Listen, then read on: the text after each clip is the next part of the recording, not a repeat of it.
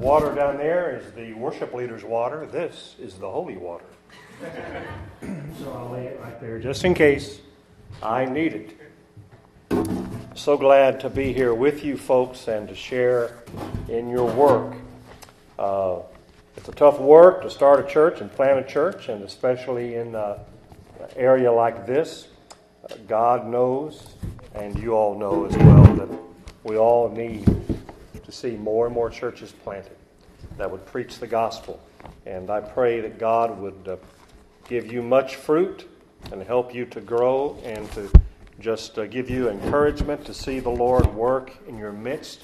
And it takes time, and God will do that work. But I'm preaching in Ephesians chapter 2, as Stephen said. I want to read the text first, beginning in verse number 1 down through verse number 10.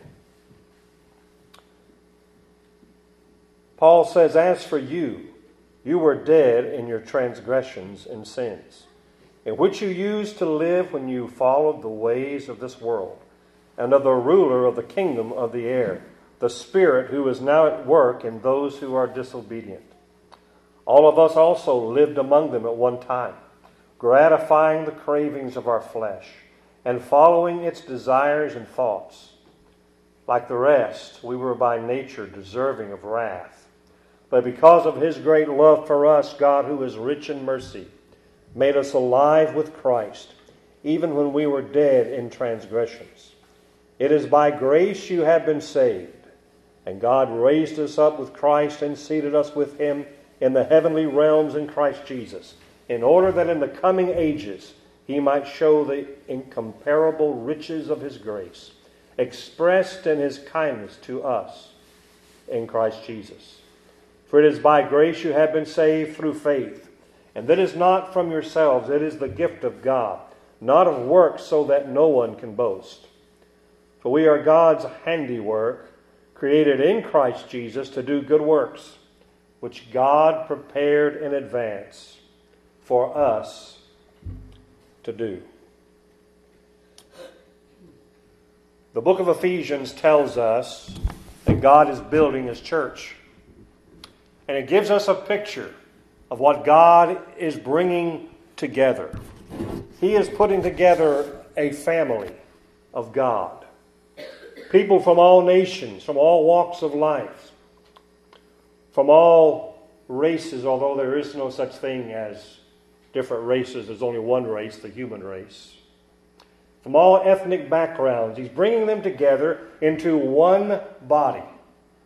And that's the theme, basically, of this book of Ephesians. And it speaks of the church as the family of God in Ephesians chapter 3. You'll see that when you get there. But here in this particular passage, he begins to explain here's where you were and you're going to go somewhere else. You're on a path to something else. And here's what you did to get to that place. This is a good passage of Scripture to witness out of. It's also a good passage of Scripture to um, learn how to be faithful in witnessing and to learn what has happened to us. I believe for every new convert who has received Jesus, the most important thing for them is to learn what has happened to them and what God has said about it so that he can grow based on that. This is a very important passage of Scripture because it speaks of us being in Christ and how we get in Christ.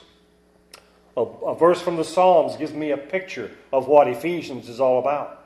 In Psalm 40, verse 2, it says, He lifted me out of the slimy pit, out of the mud and the mire. He set my feet on a rock and gave me a firm place to stand. This is what God did for me. August the 18th, 1974, when I was translated out of the kingdom of darkness into his marvelous light. And God saved my soul and put me on a path to a place that I am longing to see.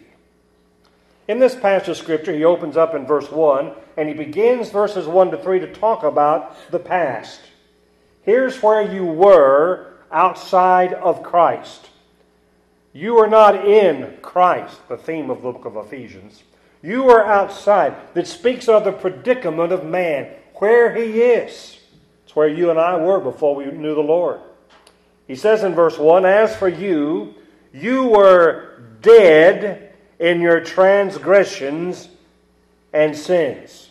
The first part of the predicament is that we were dead. This does not mean dead physically, it means to be dead spiritually. Later on in verse 12, he points out that we were without hope and without God in the world. All of this began in the Garden of Eden when Adam and Eve rebelled against God, disobeyed God, and that very moment they died spiritually. They did not drop dead physically, they began to die physically. And you and I are in the process of decay. We are all dying in a physical sense. But that very moment, Adam and Eve became separated from God, and so they died. They were dead spiritually. And they began that slow spiral of death physically. You see, what is needed is life. If you're a Christian, the day that you had life or began your life was when you were saved. Your spiritual life. You began life when you received Jesus into your life. Before that, you were a walking dead person. A walking dead person. Can you remember the day that you came to know the Lord? The day you received life? John tells us whoever believes in the Son has eternal life, but whoever rejects the Son will not see life, for God's wrath remains on him. As I grew up personally, I wasn't raised in church. I was only in church one time my whole life until I was 20. But it was a, a good moral home. I had a good education. My parents took care of me. We had a good upbringing in that sense. We had strict moral standards, and we were stricter than a lot of the church people I knew. But even though I was a good old boy, I did not have life. You see, a dead person needs life. And as we witness in our community here, people are walking around as dead men and dead women. And what they need is life. And they need the gospel so that they might have life. Now, I can illustrate this for you in a very important way. Suppose we brought a coffin into the auditorium with a dead person in it. And we had him up here at the front. And we decided to do everything we could to give that dead body some life.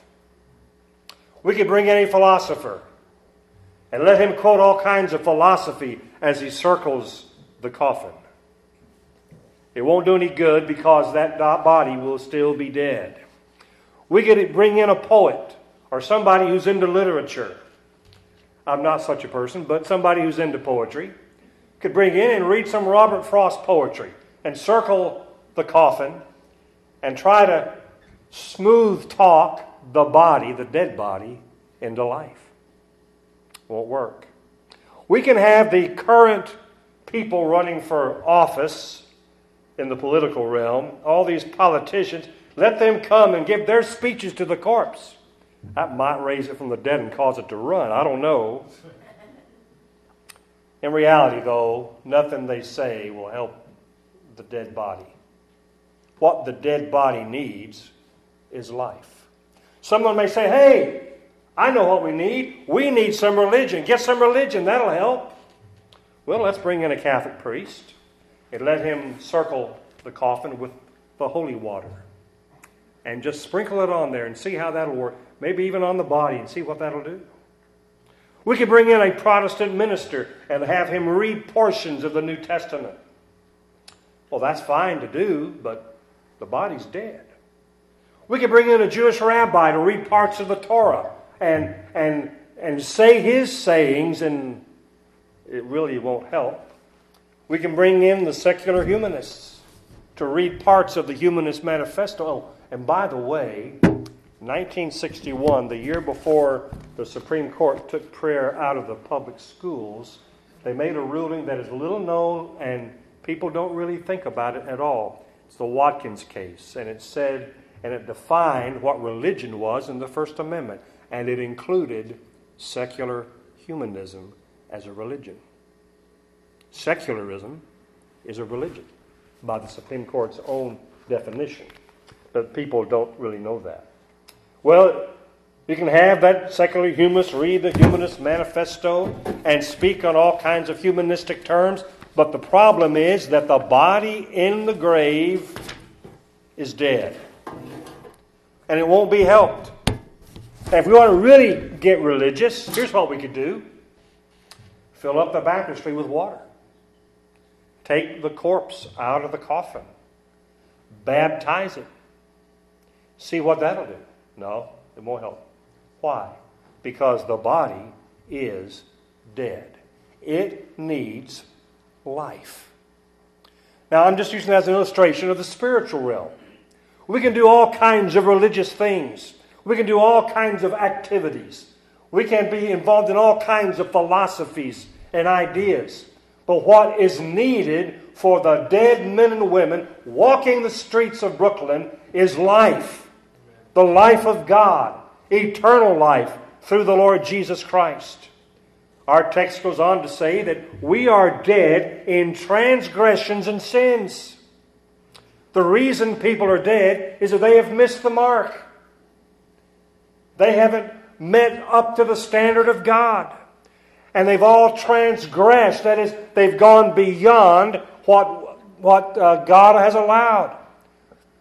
And so he says, don't do this, and we do it. He says, do this, and we don't do that. We continually fall down before God. And in our unsaved state, we are all rebels against God's authority. So, the first predicament of man, of all mankind, before we come to Christ, is that we are dead. The second thing is we are deceived. Look carefully at verse 2. It says, In which you used to live, when you followed the ways of this world, and of the ruler of the kingdom of the air, the Spirit who is now at work in those who are disobedient. All of us also lived among them at one time, gratifying the cravings of our flesh and following its desires and thoughts like the rest. That means the other unsaved people. We were by nature deserving of wrath. The, the Bible is talking about us being deceived. And we have three enemies by which we have been deceived. To be deceived means to be deluded, to be tricked into believing a lie. It means to be ensnared by that which is wrong and contrary to the truth. And here the Bible says we're deceived, first of all, by the world. When you followed the ways of the world, Paul says. The ways of the world is that world system of evil with its wickedness and all of its hatred. The world hates Christianity and it hates Christians. But what the world offers to us is only temporary. What it offers to dead people is only temporary. A famous passage in 1 John chapter 2 says, Do not love the world. This is 1 John 2 15 to 17. Do not love the world or anything in the world. If anyone loves the world, love for the Father is not in them. For everything in the world, the lust of the flesh, the lust of the eyes, and the pride of life comes not from the Father, but from the world. The world and its desires pass away, but whoever does the will of God lives forever. In John 6, the will of God is to believe on Jesus Christ, whom he sent. Now, here the Bible tells us that the world and its desires, the things that would pull us toward it, pass away. In the original language, original language of this text in 1 John actually speaks of standing before a parade. It's a word used to describe this. How many of you ever been to the Macy's parade here in New York City? Anybody been there? A few, a few of you? You go and stand in any kind of parade. I've been in a parade. I was in a, I was in the parade. I was in the bus. Nobody could see me, but I was in the parade. But the parade goes by. You're standing there watching it, all the clowns and all the bands playing, and all the balloons, all the things floating by. But the fact is, it is temporary. It is over. And then you go home. The Bible says that the world for Christians is like that. It's like a parade. It, it, tries to allure and it tries to cause you to go follow its ways. But it's only a temporary thing. It will not last, it will not give satisfaction. But we are deceived by the world. I believe one of the greatest problems of Christianity the last 2,000 years is that we have a tendency to cave into the culture and let the culture tell us how to think and what to believe. Many Christians struggle with this. But not only in that unsaved state we're deceived by the world, we're deceived by the devil. Look back at verse 2 again. Back in Ephesians chapter 2, that is. I'm in the wrong spot here. He says this And of the ruler, we're deceived, we follow the ways of the world, and of the ruler of the kingdom of the air, the Spirit who is now at work in those who are disobedient. Here the Bible speaks of the Spirit that is working in those who are disobeying God. He's talking about unsaved people. He's talking about their predicament in the past before they became a Christian. This describes what unsaved people, what we were as unsaved people, and what people who are unsaved are today. It speaks of a ruler, a real personage. It calls it a spirit, and this is talking about Satan. He is a real personality. How do we know? Jesus said so, and that settles it for me. He is called in Scripture many things, including liar, deceiver, Apollyon the destroyer the adversary of God, the serpent. And he has many other names. He has been active in deceiving men and women concerning God. He started in the Garden of Eden.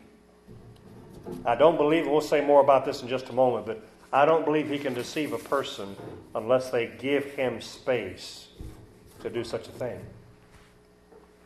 But people are easily gullible and people are easily deceived about their sin, and Satan works to make it so.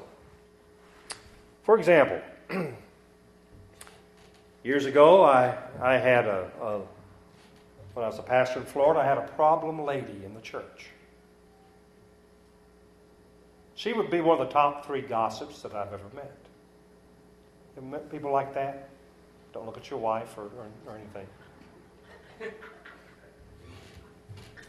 I went to talk to her about her gossip and her tongue. And she said this. Now keep in mind, she's one of the top three gossips I've ever met. And she said, I don't, I don't gossip. I don't say anything about anybody unless it's true. And I'm like, oh, wait a minute. Do you mean you take the truth and hurt somebody with it? If you just know that somebody did something, you go ahead and tell about it? Is that what you do? Is that what God wants in, in His Word? Is that what the Scripture says? What about that verse that says that love covers a multitude of sins? What about that? I couldn't get her to acknowledge that she was a gospel. She's one of the biggest ones I've ever met. She was blinded. Satan had blinded her eyes to the truth. And we have some other ones that we sort of don't consider important. Anybody here ever heard of the word gluttony? I mean, aren't Christians really good about feasting? The Bible talks a lot about fasting, and that's good to fast. I know some of you are fasting. And I fast occasionally as the Lord gives me direction. But we spend a whole lot more time feasting. I'm not wrong, saying it's wrong to have fellowship and have donuts, especially if it's Krispy Kreme or Dunkin' Donuts or, you know, or Popeye's fried chicken. I'm all for eating. I'm all for great fellowship. And I think some of that's real spiritual especially the Popeyes thing. but the fact is, gluttony is called in the Bible a sin. We don't take it seriously, do we? That is used in a verse right with drunkenness. Satan sometimes puts a cultural blindness across our, our when we accept some sins and reject others, or some are little sins are not so bad, and, and others. You know, the Catholics have their system of different kinds or levels of sin. And you know, sometimes people in Bible believing Baptist circles do the same thing, they just don't call it that. And so it's important for us to recognize that Satan works to deceive us. He is the one who is driving people away from God. Were it not for the restraining power of the Holy Spirit, the devil would plunge the entire world into hell today. But God has His promise. He has given His Son. If we have trusted in Him, we are safe. The Satan can still try to deceive, and certainly the unsaved people who are the walking dead, who are also deceived, have been deceived by the world and the master of that world, which is Satan. But the verse goes on to say you can be deceived by yourself. You can deceive yourself. In verse 3, it says, All of us also lived among them at one time, gratifying the cravings of our sinful nature and following its desires and thoughts. Not only is the world out there deceiving us, not only is Satan out there deceiving us, the Bible says we have a sinful nature that from the inside, the desires and thoughts can deceive us and turn us away from God. And in our unsaved state, that's where we were. You know, we cannot blame it all on the devil because you can deceive yourself. Some of you ever remember the African American comedian from many years ago named Flip Wilson? Anybody remember him? Anybody? He's a, he's a he had a little saying. It was sort of his comic moment when he'd say, The devil made me do it. And he'd giggle and laugh, and, and it was all funny, and the crowd would laugh. But the problem is, Flip Wilson is wrong. You can't blame it all. And the devil can do a lot of things with people. But he doesn't do everything. You can deceive yourself. People, I've, I've actually talked to people who were having affairs, committing adultery. And I don't like to use the word affairs because that's not a Bible word. Call what it is adultery. Say what it is. Be honest with God's word and be honest with what they're doing. But I've had people who are actually in the midst of committing adultery. They're, they're running away from a spouse and they're involved with somebody else.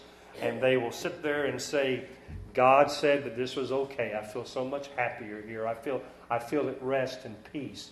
And I'm going to church with another person in another church. And I'm doing all, you know, and I'm sitting there. People are deceiving themselves. I'm not saying the world and the devil don't play a part, but you can sin all by yourself.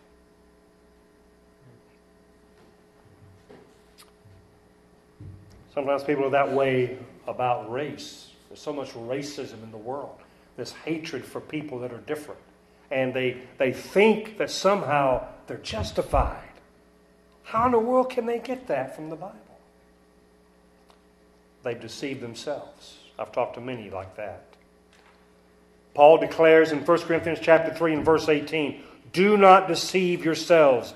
If any one of you thinks he is wise, by the standards of this age, he should become a fool so that he may become wise. So that's the predicament of man. He is dead and he's deceived. If he's lost, he's dead and he's deceived. Deceived by the world, the devil, and himself. But the second thing we see deals with the future primarily. And That is the purpose of God. For it says in verse number 4 But because of his great love for us, God, who is rich in mercy, made us alive with Christ even when we were dead in transgressions. It is by grace you have been saved. Here the Bible says, We were dead but Christ has made us alive. What we needed was life. And through Christ, we can have that life. And here God is demonstrating his future promise. He's demonstrating his love. But because of his great love for us, God, who is rich in mercy. Some translations bring that but and God together. But God. I sort of like that idea. God saw our predicament. He saw the wickedness that was there. He saw our plight. He saw our problem. But God, who is rich in mercy and love, reached down to speak to us and bring us to Himself. The Bible says that He made us alive even while we were dead in our transgression, dead in our sin, dead in our rebellion, and God still loved us. You know, people tend to believe that God does not love them. If you were to go up and down the streets of Brooklyn and just talk to an average person, does God love you? That's, they really don't think God loves them. Or they may have a shallow view and say, oh, God loves everybody. And God loves me no matter how bad I am, stuff like that. But if you really get down not to the brass tacks of things, exactly where are they? They don't really believe that God loves them. So much bad has happened, yet the Bible speaks of mercy, God withholding judgment. All the bad things that have happened to all the people of the world, God's mercy, it could be a lot worse, you see. People tend to believe God won't love them, but the Bible declares here that the picture is always grim until God steps on the scene. And He gives a demonstration of His grace in Christ. That's what it says in verse 5 that He made us alive with Christ, even when we were dead in transgressions. It is by grace you have been saved. You see, love is not love until it is demonstrated. It is the purpose of God to display His love for sinners. What to think of a husband who would never express his love to his wife? Or a wife who would never express love to her husband? That would be unthinkable. If it is truly there, it will be expressed in some way. God has expressed it. He's looked at the predicament of man and he did not turn his back. He sent Christ to be a demonstration to us of his love. Most of us know all about the cross. We've sung about it today. We see crosses on churches. We see crosses mounted in people's dashboard in their cars. The cross is a big thing in Christian circles. But you know what the cross of Christ really shows? It shows two main things. Number one, it shows what God thinks of sin. If you think God is light on sin, you look at the cross. There at the cross, God judged every sin that has ever been committed. That's what God thinks of sin. But it also demonstrates how great God's love is for sinners. Because he judged sin in the person of his own Son, Jesus, God in human flesh, who went to the cross, and there he bore our sin, the Bible says. He took our sins upon himself, and he was judged in our place. Now, I have a twin brother named Mike. He's the dean at Baptist Bible Seminary.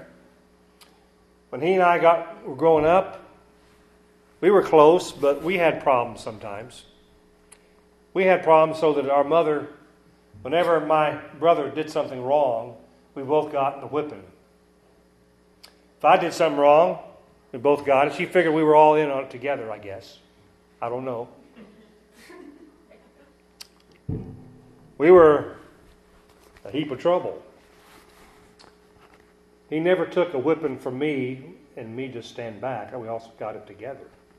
But what if one day I did something wrong and my brother had gone to my mother and said, You know, Jimmy didn't do that. I mean, he did that, but I'm going to take it for him. You, you let me have it for my brother. It'd have been nice if he'd have done that. But he never did. But it will illustrate the point of what God has done. You see, God has to judge sin. If God did not judge sin, he would cease to be God, and God cannot cease to be God. It is his holiness is why men and women are lost.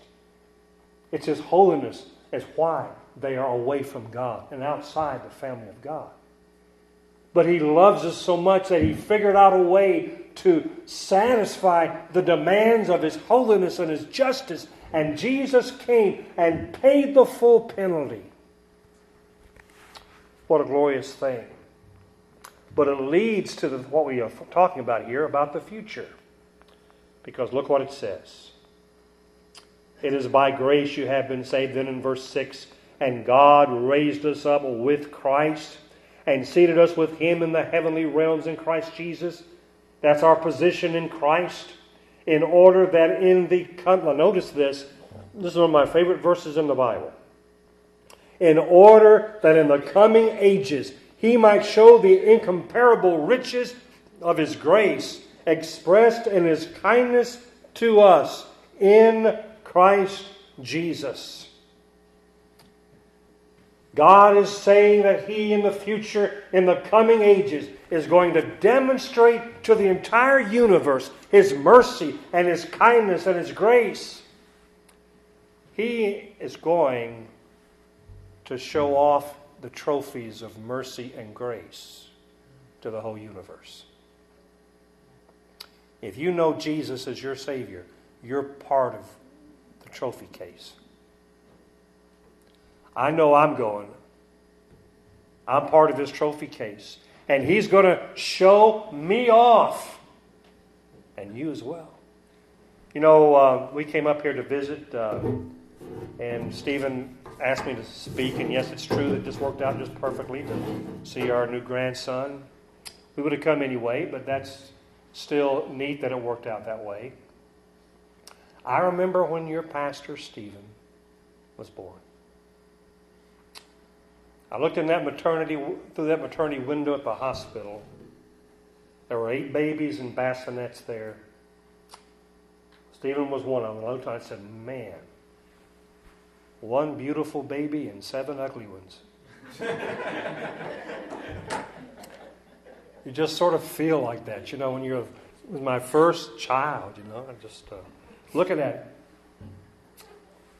And we took him home, and in just a couple of days, my mother and father show up to visit. Doorbell rings, and I open the door. There stands my mother. And does she say, Good to see you, son. How you doing? How you like being a, a new father? How's things going? No, she doesn't say that at all. She simply says, Where's my grandbaby? That's what she said. There's something about that. We got pictures of our grandkids. We're going to show them off to everybody. When I go back to Atlanta, to, uh, to my church there, I'll, I'll show the pictures to everybody. because they've seen them on Facebook now anyway. So, But I'll show them some more. I got some on my phone. I mean, there's, we're to, we enjoy that. You know, God, just think about that for a moment. And think about how God is going to be a gazillion times greater in his demonstration of mercy and grace, in showing all the angelic realm is going to be standing and watching what God does with the people of God and demonstrating how glorious His mercy and His grace really is. But then he comes to the last part, which is the promise of God. The famous verses that Brother Sean mentioned. It says, For it is by grace you have been saved through faith. And this is not from yourselves. It is the gift of God. It's not by works, so that no one can boast. The first thing we see about this promise of God, and keep in mind the predicament of man for us who are saved, that was in the past.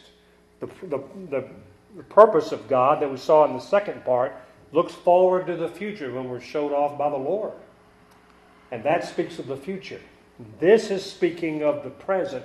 Here's what a person does to get from being out of Christ to being in Christ. It's very simple, but yet it's very powerful. He said it is by it is by grace that you've been saved through faith. It is the gift of God. The Bible speaks of salvation as a free gift. It is through faith alone. You can't earn it. You can never be good enough to ever receive it. You can't work for it. You can't do enough works. You can't buy it. You don't have enough money. You have to get it free or you won't have it. If you're sitting here and you're a true Christian, and I hope all of you are, you got it free. If you're trying to work your way to heaven, you're probably not saved. If you're in that kind of mindset, you're trying to work your way there, then you're probably not saved. You see, man is incurably religious, believing that he can somehow be good enough to earn the favor of God. But notice verse 9 specifically. None of us, it, it, Scripture clearly says that it is, it is not by works, so that no one can boast. I know for sure I'm going to heaven one day, either in death or at the time when the Lord comes again. And I'll be standing in heaven on those golden streets, and I will not be able to say, I'm here because I read my Bible through. I'm here because I'm a good person. I'm here because I have a son who's a pastor. I'm here because uh, I like good Christian music. Uh, I'm here because I've just been a good neighbor. I've been a, a good husband uh, to my wife, and and uh, I and I'm just really a good guy. No, no. I will only be able to say I'm here by the mercy and grace of God, by as a free gift that I received one day on planet Earth. No one will ever be able to say anything other than that. Listen to what Paul said to the Romans. He said, Where then is boasting? It is excluded. Because of what law? The law that requires works? No, because of the law that requires faith. For we maintain that a person is justified by faith apart from the works of the law. Paul said that to the church at Rome. We cannot boast. Boasting is gone. If it is a free gift, there's no boasting in it. Now, if I were to bring one of you up here and say, I want to give you my Bible, this is a nice. I'm not going to do that. We're just pretending talk here, okay? Nowadays, I've gone to saying, open your Bibles to such and such, or your iPhones or your iPads or whatever, you know. Take notes and just stick them back in where your SIM card is in your phone or whatever. You know, it's just so different now than when I started preaching. It's so different. But the fact is, if I said, okay, you can, I'm going to give this Bible away. And I had one of you come up here and I said to you, now, if you want this Bible, it's yours. But you've got to work real hard the next two weeks. And then if you've done what I've asked you to do the next two weeks, you've behaved yourself, then you can come back and we'll check it out, and then I'll give you the Bible. Would it be a gift then? The answer is no, because you had to work for it. But suppose I said, okay, you can have it right now, but you got to go and work for a couple of weeks and be really good, behave yourself, and then come back and we'll check up on you. And if you haven't been good, then I'm going to have to take that Bible back. Would that be a gift? No, wouldn't be a gift. But if I said to you, now here's the Bible. Based on my promise, you can have it today. It is yours if you want it. What would you have to do to get the free gift of my Bible? You have to reach out and do what? Take it. Which means faith in me.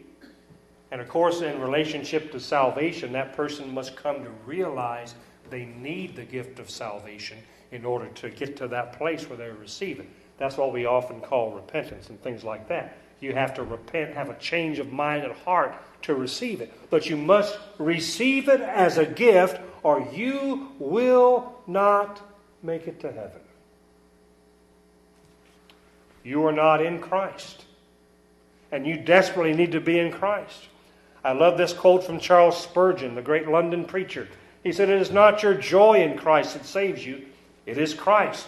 It is not your hope in Christ that saves you, it is Christ. It is not even your faith in Christ, though that is the instrument. It is Christ's blood and merit that takes you to heaven. In other words, I'm going to heaven because of Jesus, not because of Jimmy. I've trusted him, and therefore I am stand saved before God. I've been translated from my predicament of being dead and deceived. I have a future hope because I have done what Ephesians chapter 2, verses 8 and 9 have said. And God closes out with this in verse number 10 For we are God's handiwork. I like that word. Created in Christ Jesus to do good works, which God prepared in advance for us to do. Handiwork. Some people translate it workmanship or craftsmanship. This is the work of God's hand. This is his future goal for us. Once we are saved, once we belong to God, then he has mapped out for us service for him. Yes, we do good works. We aren't free from doing good works. We work because we want to. We want God's plan for our life. And our life looks like a work of art that runs its course and plays out the way God intended it to be. It's like he's doing a painting, and that painting is you and you and you. It's like he's writing a poem, and that poem is about you and you and you. It is like he is doing a sculpture, and that sculpture is you. It is his work. And if we are saved and surrendered to his plan for our life, that will work out. I have to wonder. I'm not God, so I have to wonder this. When he looks down at planet Earth with 7 billion people, what does he see?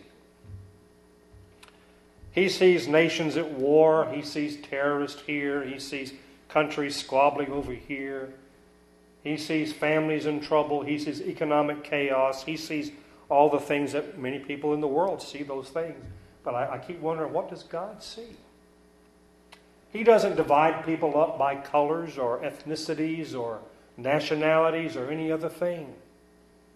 He looks down and he sees two kinds of people saved and lost. You are either one of the two. Well, we could describe them with two different pictures. I got this from Warren Wiersbe, a great Bible teacher. The first picture is that of a, a dead person who is lost. Remember, we talked about that at the beginning of the message. This dead person is lost, and today they are wearing their grave clothes. They're not physically dead, but they are dead spiritually. And they're walking around spiritually with grave clothes on. Those who are lost are dead in their transgressions and sins, and right now they're wearing their grave clothes. But those who have come to trust in Jesus Christ, who have invited him into the life, have put their faith and trust in him and him alone for their salvation, they are wearing their grace clothes. They have entered into that grace that God has promised and that God has given. Another one of my favorite verses of the New Testament is 1 John 5:12. It says this: He that has the Son has life. He that has not the Son has not life. If you have the Son, what is it you have? Life. If you don't have the Son, you don't have life. You have to have the Son. I don't need some cult leader or some other person. If you have Jesus, you have what you need. If you have the Son, you have life. If you don't have the Son, you don't have life. And you receive the Son through faith, as Ephesians chapter 2 teaches. So, what about you? Do you have the Son? Do you have life? What are you wearing today? Are you wearing your grave clothes or your grace clothes? Let's bow together for prayer. With every eye closed, every head bowed. I hope and trust that everyone here knows the Lord. I don't know all of you personally. I know many of you, but I don't know the condition of your heart, maybe deep in your heart. You're struggling with salvation, with assurance for yourself. Maybe you could take this passage and just go through it and think through it, get some things settled with the Lord. Being part of Mosaic Baptist Church doesn't save any soul. Being part of the work doesn't bring you eternal life. Being religious won't help you, as we've already seen. Because if you're lost, you're dead and deceived, even though you're sitting in the house of God. But if you are saved, you do know the Lord, you can take this passage of Scripture and start from verse 1 down to verse 10 and use it to witness to somebody to share Jesus with someone who does not know him. You're going to bump around with, around with people. You're going to see people that are at work, at various places, institutions, and schools, who are dead and deceived. And I hope this week you'll think about that when you come across them. You'll know, you'll think in your heart, this person's not a believer. They are dead and deceived. You're not going to be judging them. It's your job to help them find Jesus, that they might have life and become in Christ part of the grander Mosaic family that God has on this planet. God help you to do it. Heavenly Father, thank you, Lord for the truth of your word. Thank you, Heavenly Father, for this passage and how clear it is. I pray that you would take the truth, cause it to be very deep in our hearts, that we might bear fruit from it in our own life. I thank you, Lord, for saving my soul and giving me the privilege to preach to these dear people. I pray your blessing upon the pastor and the staff and these folks accomplish your perfect will through them and glorify yourself. In the name of Jesus, I pray, and for his sake. Amen.